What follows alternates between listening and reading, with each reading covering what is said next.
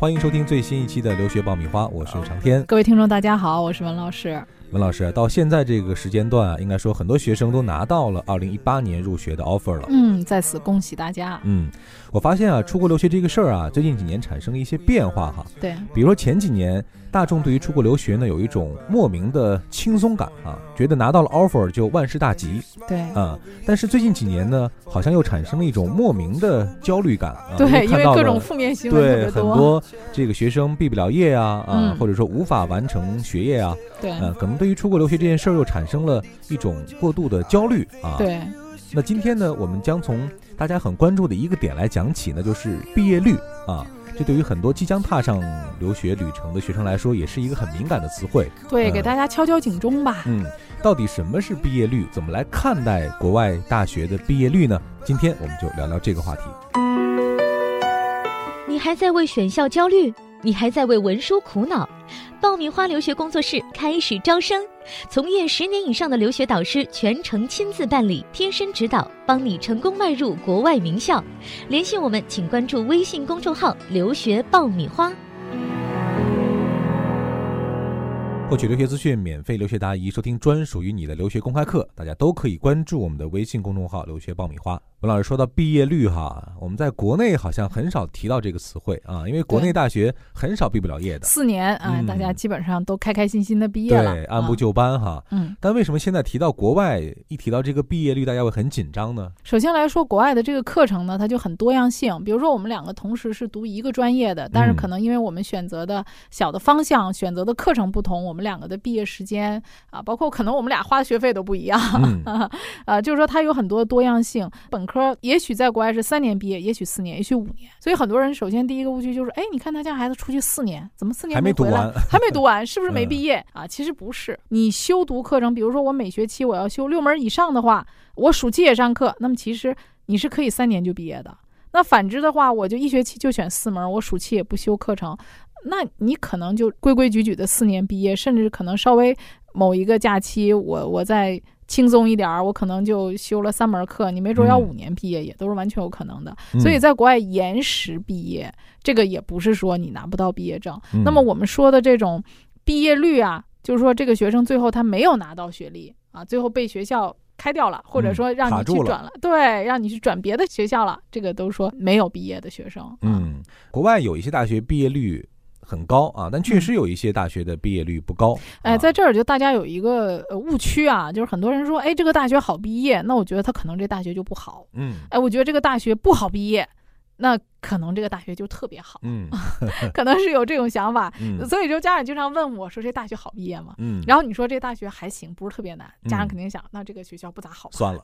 不去吧。然后你要说这个大学挺难的，课程。比较难，哎呀，但我们家孩子可能毕不了业吧，他又很焦虑。嗯，所以说这个毕业率啊，呃，可能和这一所学校的很多方面的因素都有关系。对，这个毕业率并不代表这个学校的教学质量就好或者不好。举个例子说啊，加拿大统计出来的啊，麦克林杂志统计的这个七年之内的这个毕业率，呃，能够呃。正常的四年毕业的，这里面最高的三所大学是皇后大学、西安大略和麦吉尔。那么这三所大学都是在加拿大非常顶尖的大学，对，绝对不是说烂学校啊，一个都没有。你像西安大略，这是，呃，在加拿大被称为加拿大的哈佛的。啊，麦吉尔大学更不用说了，这都是跟多伦多大学齐名的。啊，皇后大学也被誉为是加拿大的普林斯顿。那么，在加拿大被统计出来毕业率最低的三所学校是什么呢？温尼伯大学、布兰登大学和圣玛丽大学。这三所大学在中国认知度还不是特别的高。嗯啊，圣玛丽可能会稍微高一点，因为它的商科特别出名。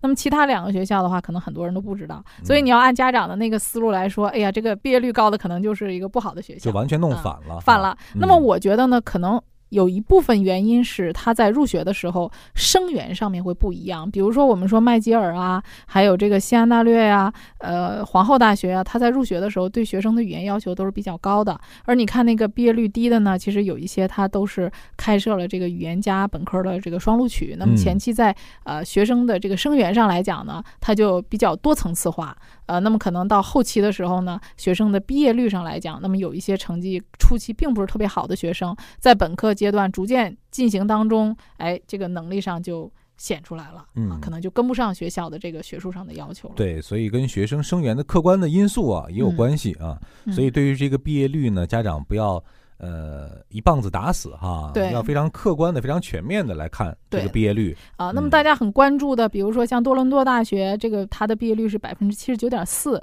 它基本上是排到第九。像很多人关注的 UBC 大学，它是百分之七十六点四，排到嗯第十八位。那么这里面我提到的这个 UBC 啊，因为有很多学生在 UBC 读书，UBC 它的英语课程是比较难的，它有自己的英语测试，所以很多人也是都死在了这个英语课上。嗯，啊，所以它是一个呃相对来讲，我刚才讲到几个学校里，这个英语要求比较高的。嗯所以家长和学生也不要把这个毕业率和学校的排名还有教育学质量啊完全的画上等号。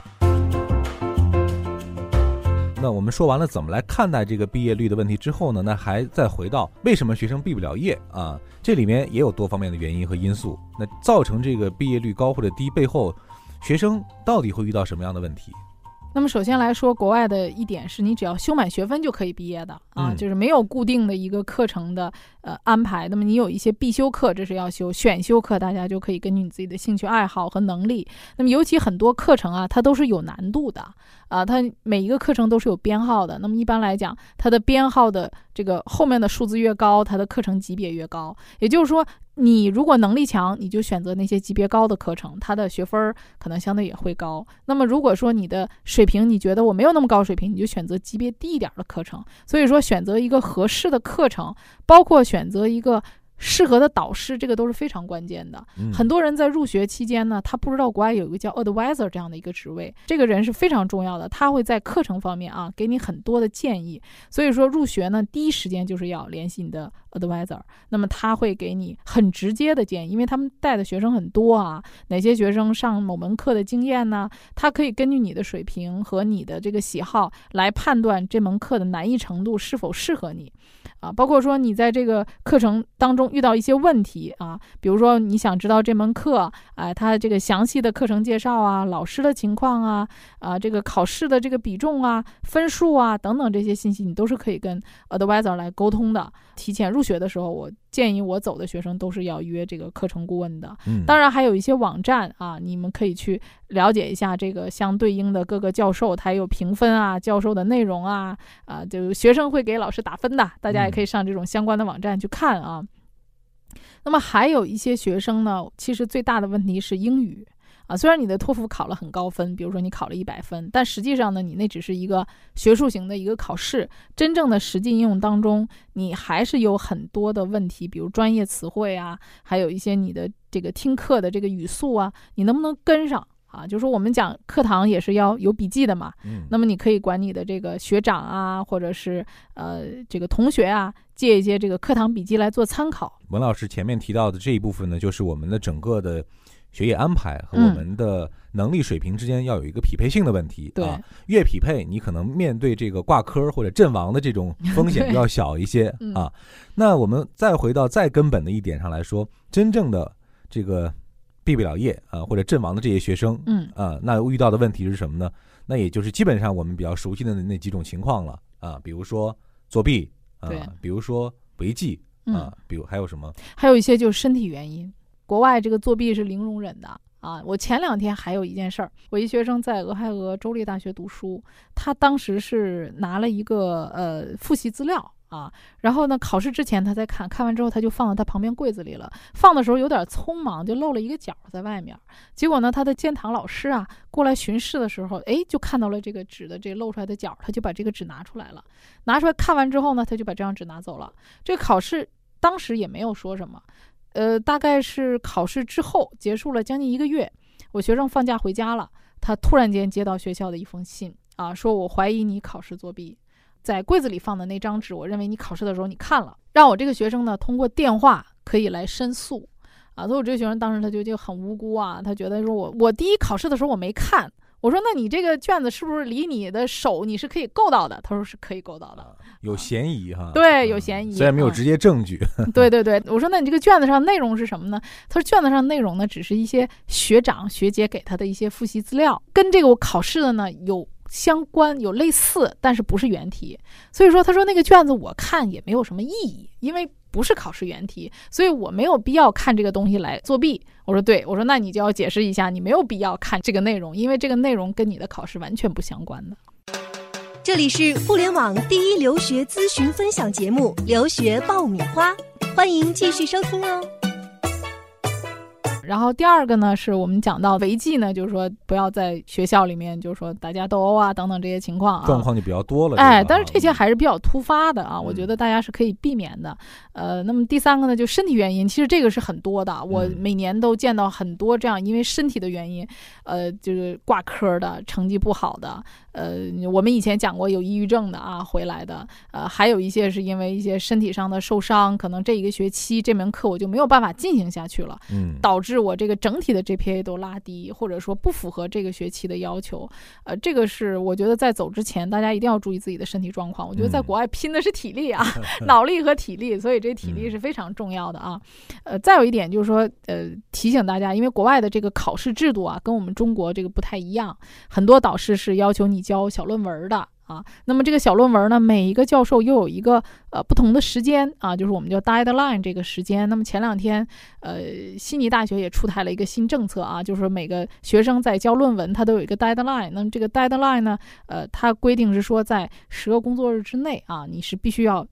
呃交上这个论文的。如果你交不上，你这科就 fail 掉了。那么你每晚交一天，它就有一个具体的分数的一个呃扣分啊。所以说这样的话呢。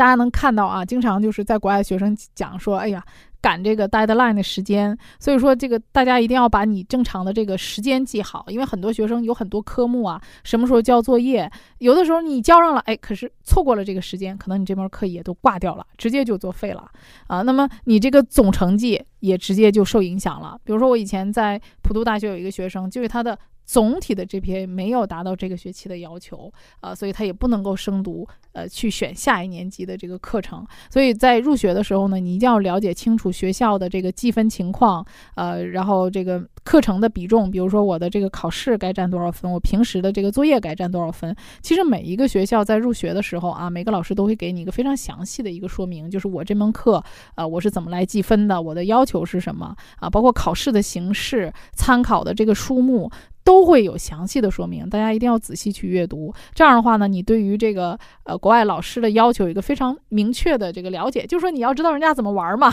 你要跟着人家玩法来玩，你才能跟人家哎合在一起去。你不懂得人家的规矩，那你还按照你的这个思路来，那很可能你就会被淘汰出局了。嗯，所以总结一下，今天我们讲这个毕业率的问题哈，首先不要把它当成一个定时炸弹啊，对没有那么的恐怖，对，啊甚至有的家长问我说，每个学校是不是有固定的比率的淘汰率？对嗯，其实这个呢，每个学校它也不是想固定的就卡多少学生，但是在一定分数段以下的学生，他会有一个分数段的要求。嗯，这个是有明确的，但不会说我们所有的学生成绩都很好，我就非要让那么一两个学生不毕业，这学校是不会这样。嗯，所以呢，就是把它当做一个警钟吧，啊，嗯就是呃，如果大家都能够全身心投入到自己留学的这段生活当中的话，一般来说也不会遇到这个毕业率的问题。啊对，而且要嗯提醒大家的呢，就是说，如果你一旦出现考试成绩不合格的情况，那么一定要尽力和学校和系里面以及你的老师去沟通。嗯能补考的话，一定要争取机会去补考。虽然你的成绩是已经出来了，但是补考的机会或者是重修的机会，学校还是会给你的，这个需要你自己去争取的。嗯。好了，今天关于毕业率的问题呢，我们就先聊到这儿。这里是互联网第一留学节目《留学爆米花》，获取留学资讯、免费留学答疑、收听专属于你的留学公开课，大家都可以关注我们的微信公众号“留学爆米花”。嗯，在此呢，预祝所有留学的小伙伴们能够妥妥的度过你们的留学生涯。顺利的毕业哈。嗯好了，我们下一期再会。下期再会。